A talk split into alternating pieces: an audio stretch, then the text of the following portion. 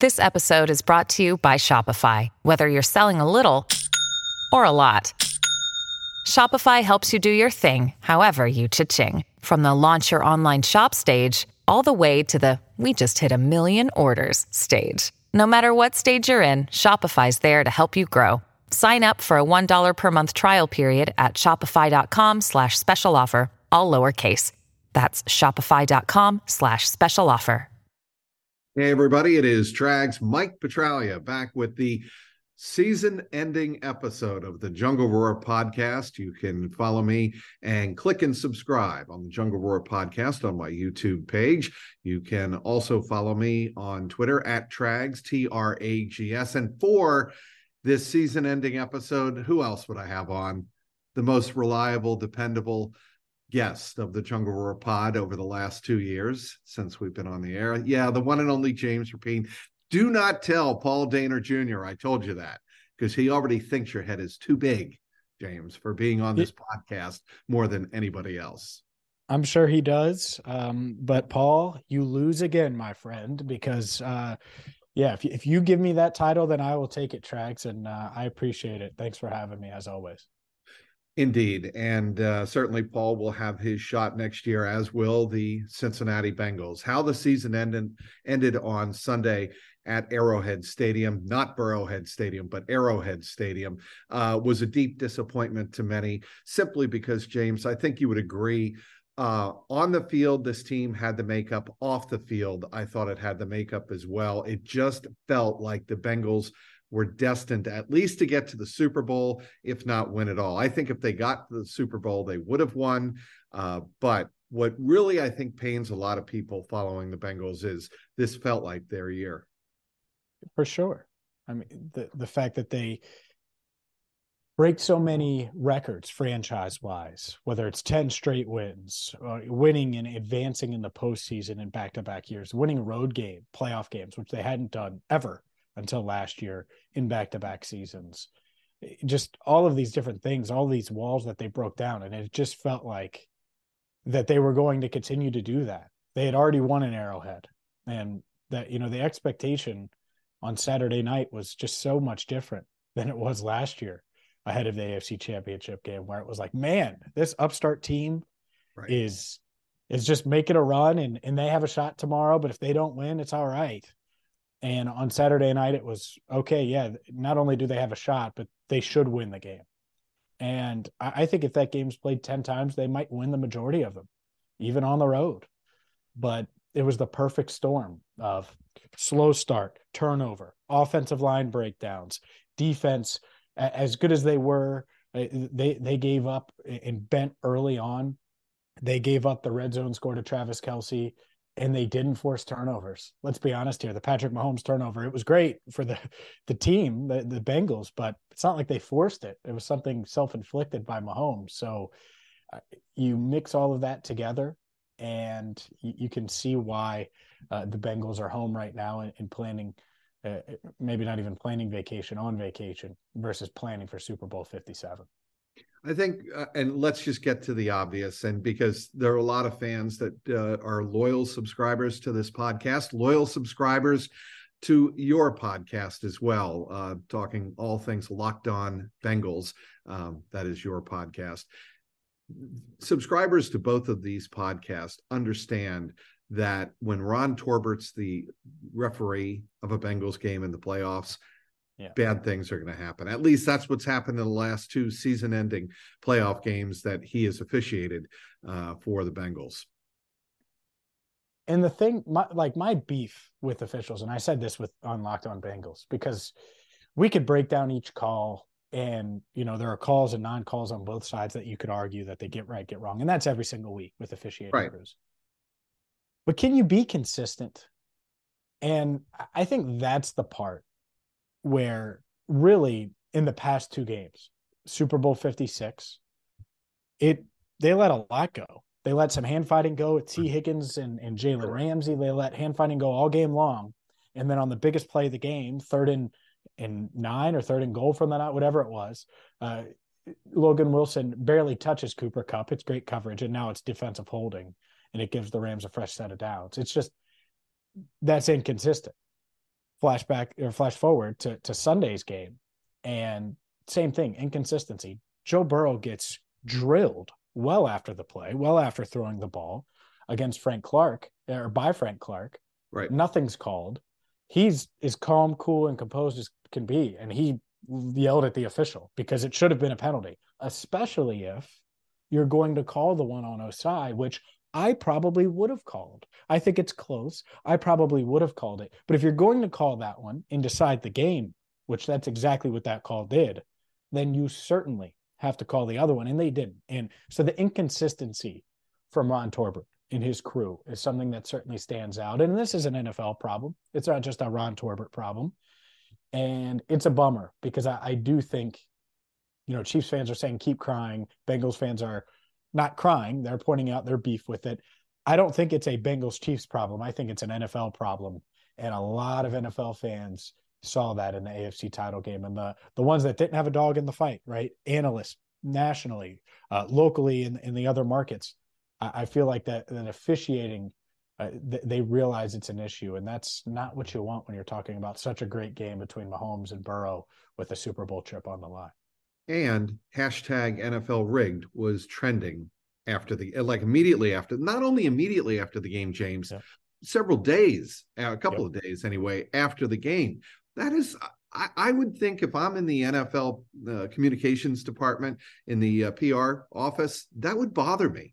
But I think they're just you know, going to close their eyes and turn the other way and say, keep the money, keep the checks coming into the National Football League, and all the owners are going to sign off on it. I just think there's there's absolutely a credibility problem uh, in New York with the NFL. Yeah, it's. Uh, I, I, I, don't know. I don't know the exact solution, but it, it needs to be more buttoned up because that can't be. Look, it's the Final Four. That can't be one of the two best crews that you have. I mean, they they didn't know how to spot the ball on no. the Marquez Valdes Scantling first down. That really wasn't a first down, and I can't believe they ruled it a first down. And that went to New York, by the way, on the challenge. The the whole replay third down right. was just a joke, and they explained it poorly, and it's still a joke. And I get it, the Bengals got to stop, but it still matters in the moment. Took ninety three seconds off the clock.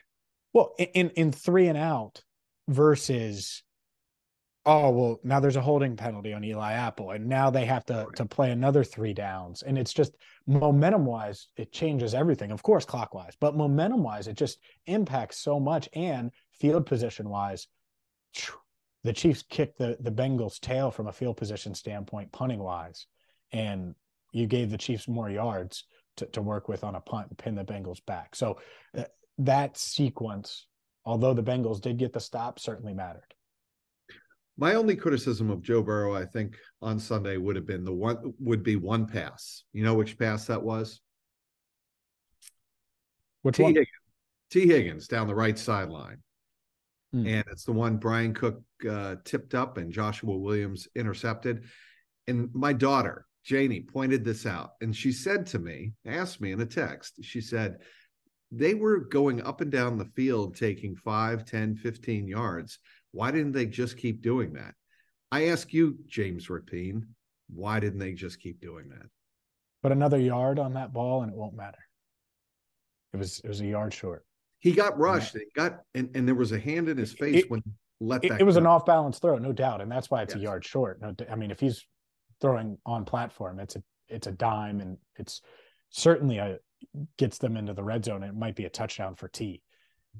I, I get what he was saying, you know, what he was doing there. It's third down. You're looking for a big play. It was a really good play by the Chiefs. But I, I agree. You know, if, if you can't put that ball where T can get it, and it's going to be a little short, where T catches it if there's no defense there, but there's a defense, there's a defender Correct. there. So you're going to have to put it over his shoulders. If if that throw isn't perfect, then it could be picked. And Cook did a good job there. Bearcat, by the way. You know, yes, he I is. know this is a Bengals pod, but I got to shout him out. You know, fellow Bearcat. And um, look, I, I I agree with you. I think he would certainly like to have that one back. I also think he might make that throw again. He might just make sure he puts a little more juice on it. So it's tough. It's it's tough because Burrow was was good, wasn't great. Great Burrow wins that game every time. Eh, you know, and, and he wasn't great, but he, I thought he was good. and, and he was good enough for them to win. But that was one of the final two drives in 10 minutes, you know, with 10 minutes left or, or in the game where they had a chance to take the lead and they didn't. And you do wonder if he, if they somehow pick up a first down there, if they're able to get going and get in rhythm. And instead, they didn't when he took the shot downfield. I know you're not a baseball fan per se. You're not. That's not your number one sport. Football is not not number one. No, of course, football is. But I'm going to bring up a baseball analogy here, and send us back to 2003. Tim Wakefield gives up the game-winning homer to Aaron Boone. Right, sends oh the Yankees to the World Series Game Seven. Yeah, yeah. And he was the goat and and he was crying at his locker. I remember being in the Red Sox clubhouse after that game. Season ended in in horrific fashion. Yeah. And you know where I'm going with this. Joseph Ossai makes a clear mistake. I mean, if he has it to do over again, he lets up.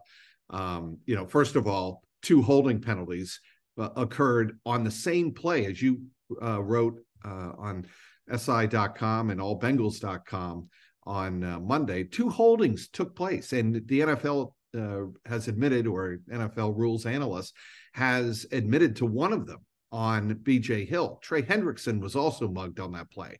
But obviously, Joseph Ossai hits Patrick Mahomes running out of bounds. Mahomes was clearly in the white area of the sideline. I don't think that is debatable. It was a mistake. And all you, after the field goal was good, or in the moments leading up to the field goal by Harrison Butker that ended the game, you see Cam Sample come over. Later in, in highlight uh, videos, you saw Sam Hubbard come over. A few other players came over to console Joseph Ossai. In that moment, and even in the locker room afterwards, I felt like I was going back watching Tim Wakefield because it was the same identical type of environment where a player, an athlete, a teammate was being consoled for essentially playing a pivotal role in ending the season. What say yeah. you? Yeah, I, I think it's uh, it sucks. It, it it sucks for a variety of reasons. Obviously, for Joseph, you have to live with that forever. This isn't just until football starts again. It's forever. I mean, these athletes remember that stuff yep. and, and they don't forget it, no matter how many times you win. You know, I, I guarantee you, for example, if I ask Joe Burrow uh, about certain passes he made in Super Bowl 56, he'll remember. If I ask him about certain passes he made uh, in his state championship loss in high school, he'll remember. I'm sure maybe back to Pee Wee. I, I remember stuff like that, and I'm not on their level of anywhere close. Right. Never got anywhere close. You just you remember certain uh, moments, and and that's one where it's just you hope that he can grow from it, learn from it, and it fuels him to be great because I think Joseph Ossai could be really, really good. I mean, he's 22 years old. We saw how effective he was in the second half of that game. And I, I think he's, you know, it's basically his rookie year because he missed his entire rookie season due to an injury, multiple injuries. So uh, hopefully it fuels him. Hopefully it makes him better and he learns from it. Hopefully this team learns from it because the margin for error in moments like that and games like that is so thin and you have to be so disciplined. And usually there's a team that makes a mistake like that and you never want to be that team and sometimes you are.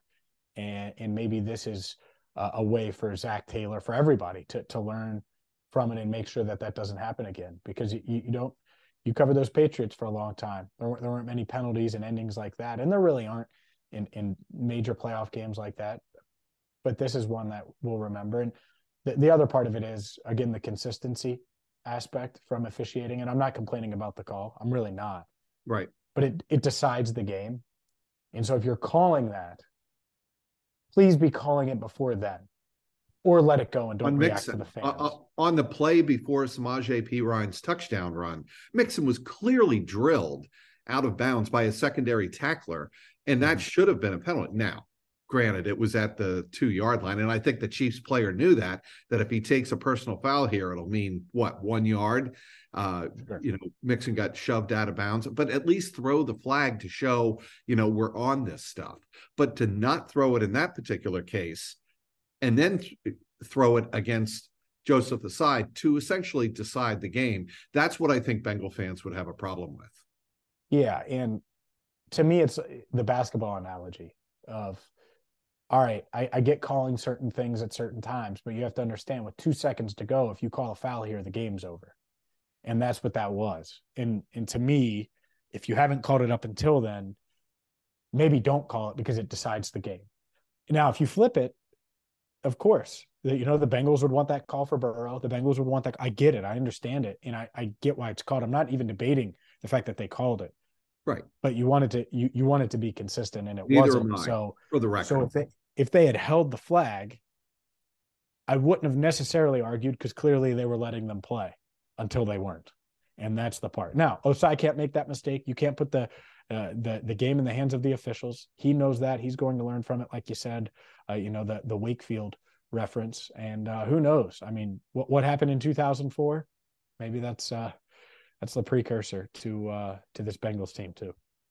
All right, uh, let's move on to some of the uh, issues that the Bengals are going to have moving forward, and th- these issues are going to come up quickly. First of all, and he was involved in the whole drama after the game. Germaine Pratt. I find this a fascinating story because he's a free agent, but I think he would be somebody the Bengals would be interested in bringing back. Do you think the dynamic of what happened after the game in the locker room, Pratt vocally and admittedly criticizing Ossai, plays a factor in whether the Bengals bring him back or not? No, I don't. You don't think they will anyway, right? Uh, Is that the way I'm well, reading or no? I don't think that plays a factor for a few reasons. The first of which, and I'll say it, and no one else might want to say it, but he was right. You can't do that. It was a dumb play. It was stupid. Okay. And I get it. Ossai feels awful about it, but he's going to admit it was stupid. We all do stupid things. I do stupid things every single day. It was a dumb play that you can't do. And again, I just talked about the officiating and the thought process and all of that stuff. Well, it's also Patrick Mahomes and it was on the sideline. You just can't do it. So I get why Germaine Pratt is pissed off. I do. And he's right, right. to be. But what what got the attention? The fact that he wasn't buttoned up and not a good teammate and whatever. A lot of teammates thought that, and they should, right? There's a reason Ossai was upset. It it was because he screwed up, not because they got a bad call. He wasn't arguing after, and, and so that's the first thing. Emotions run high. They know that. But the reason I don't think Germaine Pratt is back has more to do with the other viral stuff that he did earlier this year. And it wasn't as viral because it wasn't the AFC championship game, but his tweets. He clearly thinks he's a three down linebacker. The Bengals have used him as a two and maybe two and a half down linebacker, depending on the week. Yep. Clearly, they don't view him as a three down linebacker. Now, could it change if Lou Anarumo gets a head coaching job and then a new defensive coordinator comes in and says, "Oh no, we we want GP, we want to keep him around for three downs"? Maybe, but I just think that he's going to value himself a certain way, and the Bengals are going to view him a different way. And the, because of his usage, he's already one foot out the door. Let's find a place that wants to treat me like a three down linebacker and use me that way. And so I think that's why he doesn't return uh, above anything else is usage and and what he views himself as versus what the Bengals view his his value as. Jessie Bates out the door. Agreed. No yeah, question. Jessie Bates out the door. Uh, Houston, maybe. I don't know. Cleveland. I had someone reach out about Cleveland saying that the Browns would be interested. I think that would that be makes a, sense in that secondary.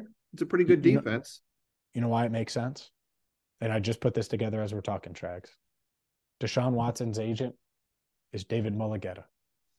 Well, there you go. J- Jessie Bates' agent is David Mulugheta. I'm, I'm going to have to do a video on that the moment we oh, finish here. I'm oh glad I gave God. you a story idea. I can't believe I didn't put that together before. Jessie Bates to the Browns confirmed. Oh boy.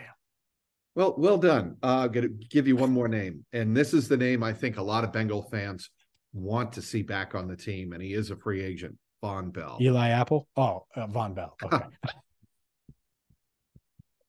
I just knew you weren't saying Eli Apple, so I figured yeah, I, I, I take know. that risk. And and, and uh, I'm not going to kill Eli Apple like others might. I'm not either. I, I like I, it. I think he actually had a very respectable year. All pro, no, but did, did he do his job? I think so. But go ahead. I, am going to do a video focus, on James. I'm going to do a video on Eli Apple on CBT too. You better believe that, man. Uh, and, and by the way, Granny Smith apples are the best.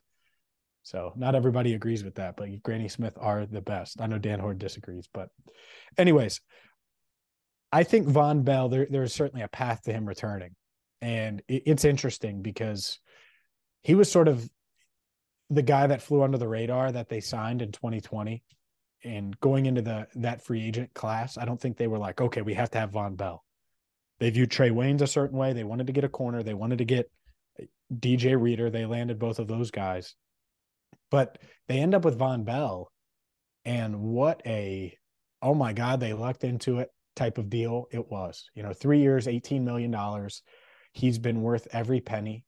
He's been a huge part of this defense, leadership wise. He's made big plays, whether it's the Juju Smith Schuster famous hit on Monday Night Football, right? The the play, uh, you know, in the AFC Championship game. Um, you know, I mean, he's he's made huge, huge plays.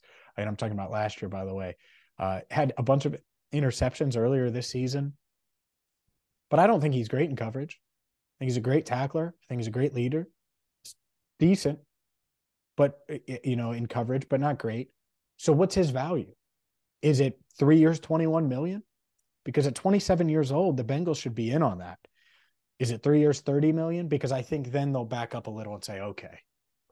But to me, I think that they they might let him test the market because he's going to want to test the market. And then they're both going to look around and say, it's a good fit here. Now, if a team blows the doors off, then it changes things and he'll sign elsewhere. But I'm not sure that's going to happen with Eli Apple and or with uh, Vonn Bell, excuse me. And I think that that's that's interesting because if you favor, it, yeah, if you could have Vonn Bell and Dax Hill for the next two to three years in that secondary and and Tycen Anderson behind them and insert whoever else, I think you feel pretty good about it. The other part of this that matters, Trags, and it just do you keep Lou Anarumo? Because if you do, and he doesn't get a head coaching job, which right now, as we record this, the Cardinals are the team interested, and he's interviewing in Arizona today, I believe, on Wednesday. Right. It's it's real easy to see the path where he's like, oh, Budda Baker and Vonn Bell, right? Or I yeah, I want to go get Eli Apple too because I know what I'm getting with him, or I want to get. And so if you keep the the core coaching staff here, well, then there's comfort here. And if the dollars are close, you're probably picking Joe Burrow and company uh, because you have a chance to win a Super Bowl. So I do think there's a path to him returning, but if a team overwhelms him with an offer or over what you know it puts out there a, a CJ Uzomah type offer, like the the safety equivalent of that to Bell, I think the Bengals will back off and, and move on. Do you think Brian Callahan is back? Oh, all right. So I'm really torn. As we man. record. Yeah, I, am torn here, and and here's why. I love Brian. I, I have a great relationship with Brian. I, have talked to Brian many many times when I don't think anyone in the the Bengals organization, you know, even even knows. Talked to him on on Saturday. Uh, he met my daughter Saturday, who's four weeks old today, by the way, and, and so good, really good relationship with him. So selfishly, I hope he stays because selfishly, I just really like him, and I think he's really good for the city. And having a coach like that with with Zach is is awesome. And by the way, I'm not saying he feeds me anything because he doesn't. That's not what I'm saying. I get zero info from Brian that way. I just really like him, and I think he's a great coach. But realistically, I can't believe more teams haven't been in on him. You're telling me that Brian Callahan isn't better at four or five million dollars per year than Sean Payton at 17 to 20 in a first and then a pick swap second and third rounder. He's been in the NFL his entire life. He yep. has a Super Bowl ring. He's completely uh, changed this Bengals offense and helped morph it into what it is now. He's worked with Burrow. He's worked with Matt Stafford. He's worked with Peyton Manning. I think Indy goes after him hard, and it really depends who the, the final decision, who makes that final decision in Indianapolis because Brian Callahan makes a lot of sense. He can grow with a young quarterback with a young team that uh, has some good pieces, and I think we'll draft a quarterback early, maybe as as early as what the fourth pick or whatever ever they have. It would make a lot of sense. That being said, Jim Irsay is calling the shots, and I'm not sure if he's he's going to want Callahan, but I, I think Brian Callahan, NFL lifer, someone that uh, a lot of NFL head coach you know, or NFL GMs and, and, owners should be going after for their head coaching job. So we'll see. I, I, hope Brian. I hope there's one more year. It's a matter of when, not if, he gets a head coaching job. That's why I'm willing to selfishly say I hope he sticks around because it, it'll be just one more year, most likely. But uh, at the same time, for him, I would be ecstatic if he lands a, a head coaching job. When does the Joe Burrow extension get done? About the time Brian Callahan accepts that Indianapolis Colts job. No, I'm just. I mean, cl- soon. I, I think it happens very quickly. I, uh, before free agency, it, it, they they get it done. And the thing that the Bengals really need to be direct about, and the word direct is it might not be the best way to describe it, but Joe, we want to give you the world. And despite all of the the outside perception of the Bengals they've done a lot in the past couple of years to show Joe Burrow that they're going to do whatever it takes to win. Right. This offseason, I think the next thing is manipulate the cap sum to add as many pieces as possible and not just say, oh, well, we're we're close to the salary cap. Yeah, but you can restructure and you can move and you can twist and bend. And they don't really do that like like most teams do. And so that's the next step. And after they hit that step, they've done everything. They've showed him that they're willing to draft weapons, that they're willing to be aggressive in the draft, that they're willing to be aggressive in free agency and address the offensive line and other weaknesses and spend money to do so. So does he is he willing to commit long term? And by long term, I don't mean five years. I mean like long, long term. Eight to ten. If if I'm the Bengals, that's what I really try to convince him is look, and maybe they roll out a unique structure where it's a percentage of the cap versus uh, an actual number. That seems a little edgy for them. I don't know if they'll do that. But the reason I say that is that's going to give them ultimate flexibility to keep everybody and go after other pieces right. and really maximize this window to win. And I, I, think he's aware of that. And, and I wonder how much of this, I mean, he's already rich. He's already rich, rich, rich. Yes. And he's going to get much, much wealthier and and make a ton of money the question is, does he want to become a free agent potentially at, at 31 years old and put himself in position for that to get another huge deal?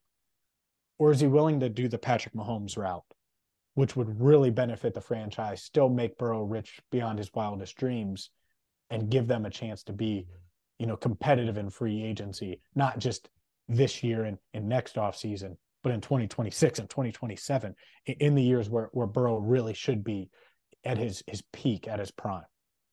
The argument for getting the Burrow deal done, to your point, is and getting it done sooner rather than later is to know the variables that you have to work with and not the other way around where you're trying to go after free agents and say, well, we have to save money for Joe Burrow. I think it behooves the Bengals and Katie Blackburn and Troy Blackburn to get the deal done earlier, know what you're, you know, it's like when you go buy a car and you have so much money, you say, okay, I'm willing to buy this, mo- uh, spend this money, go do it.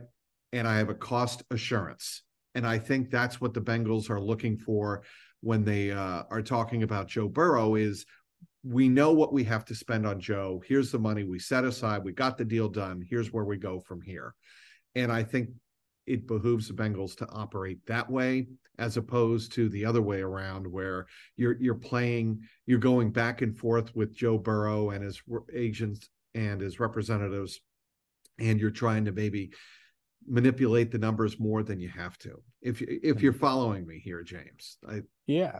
Think yeah, they I, want to do that. I think they want to go forward with an assured number in mind for Joe Burrow and and ideally have the deal done for sure. And it's what does he want?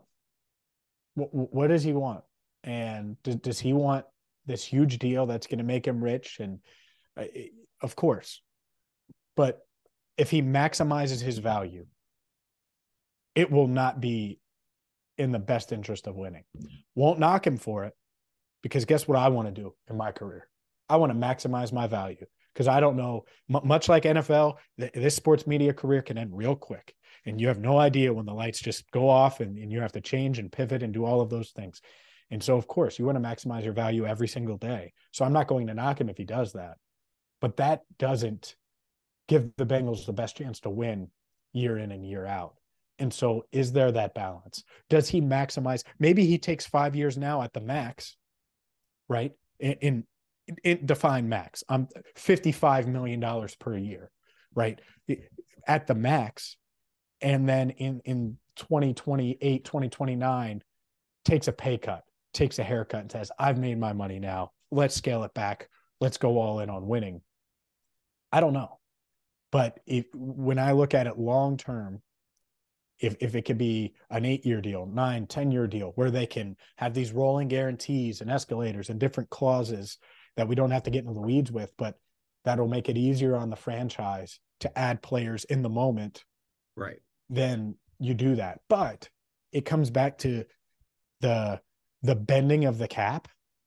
If the Bengals aren't willing to bend the cap and they just look at the cap as a flat figure, of what 222 million dollars. Well, yep. a lot of teams fit way more than the Bengals do under their cap because they manipulate it and push money around and move it around and all of those things. And that's what you have to do with a guy like Joe Burrow on your roster. You, to to to give him the best chance of winning, that's what you have to do. So that might be part of it. Is Burrow straight up asking his agents straight up asking, "Hey, are you willing to to do what the the Buccaneers did for a few years and all these teams have done, maybe not to that extent, right? But to a, a lesser extent that gives you a little bit of an advantage. I think that that that, that aspect of it, and the Bengals might be laughing at me for even suggesting this, but I, I think that that certainly matters and can make the difference between having, I don't know, a, a, a an offensive line issue versus not having an offensive line issue or having that extra pass rusher or having a, a fourth receiver that can make a difference. All of those things. I am not in favor of trading Tee Higgins. I know that there's a theory, a thinking, a working theory out there that you trade him for two number ones or a one and a two. I do not do that. I think he is too valuable on this team. Ja'Marr Chase is in part Ja'Marr Chase because you do have Tee Higgins on the other side. Now, both of those guys, Ja'Marr and Tee Higgins, were doubled on Sunday, and it impacted what Burrow was able to do, but still Burrow made plays. Mm-hmm. I think you want Tee Higgins on this roster at least next year and long term going forward if possible. If you could trade him for Garrett Wilson and a uh, you know a second rounder, sure, but you've seen Garrett Wilson play. If you could trade him for Chris Olave and and a two, fine. Well, guess what? You're not getting that. You're getting no, a first not. rounder who you don't know, you, you know, which receivers are going to be available, which ones aren't. It's not a straight up, oh, we just take a receiver.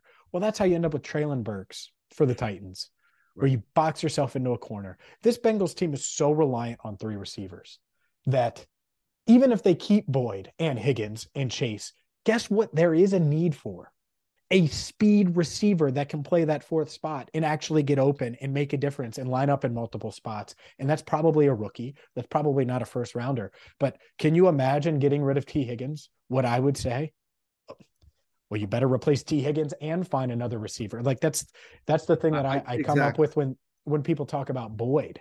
Oh, well, they could move on from Boyd and say, okay, that sounds great. Well, now you need a slot receiver and you still need another option. And the Bengals have been in the, the wide receiver four market, Trags, for two years now. They were open to drafting a second receiver in Chase's class, and it just didn't work. The board didn't fall to them. Same thing goes, and, and they didn't have a, any extra picks really in 2021. They love the idea of adding another guy. Well, they weren't able to. And I think that hurt them this season. And we saw it when Chase went down, Higgins went down, Boyd went down. They all missed time.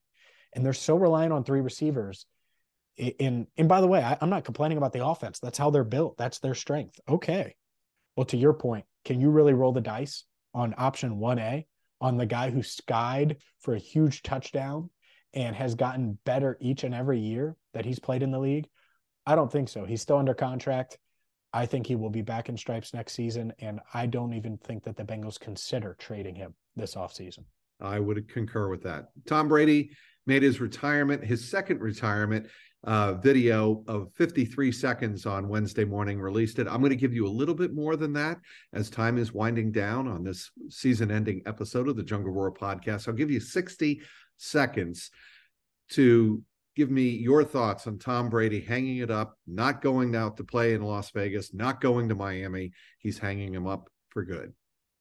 Good for him. Who am I to tell him after 23 seasons what he should do? You know, I, I think what Tom has done is never going to be matched. No one's ever going to be Tom Brady and do what he he's done. And it, you, you had firsthand experience of it, but to watch the the evolution. I mean, I remember him at Michigan. I was really young, but I remember watching him, and and to to do that to to then be this all shucks pickup truck driving Super Bowl champion quarterback that's starting in, in place of Drew Bledsoe against the Rams, and all the way to marrying a supermodel and and throwing you know setting a touchdown record to Randy Moss to winning four more Super Bowls in 2014 on. I mean, this dude he's unbelievable. And not many, if any, have the drive that he does, clearly, the desire to win. And, and so I don't think there'll ever be another Tom Brady. So congrats to him on retiring. And uh, I'm happy for him. If, if he had wanted to play again, I would have been open to it. As you know, I thought he was going to continue. I also think that the emotional toll of the past couple of years clearly uh, impacted him. And while I think he's physically capable of playing still, I think emotionally it's it's been a lot. So uh, I hope he enjoys the time with his kids. I think that is a great take. We were both fortunate enough on December 18th to see the Bengals and uh, Joe Burrow take on Tom Brady and the Bucs. Bengals yeah. winning that game 34-23. And uh, you know, little did we know that uh, you know a month later, essentially, he would be retiring from football. I'm glad we had the opportunity to witness that.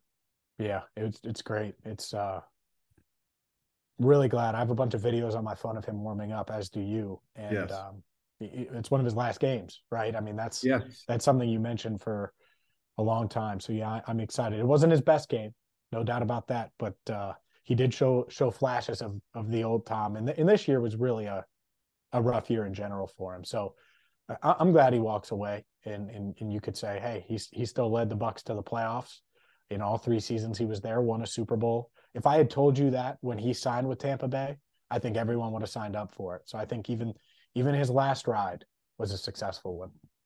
He is James Rapien, does an amazing job covering the Bengals for allbengals.com. Locked on Bengals, the only daily podcast dedicated to your team in stripes. You can follow him on Twitter at James Rapien. James, thanks again all season long for joining me throughout really been a, a pleasure. Hopefully, we get to do this again next year and maybe all the way to the Super Bowl this time, and maybe they can win it. Thanks for watching and downloading this episode of the Jungle Roar podcast. Thanks for watching all season, for that matter. You can click and subscribe on the link below.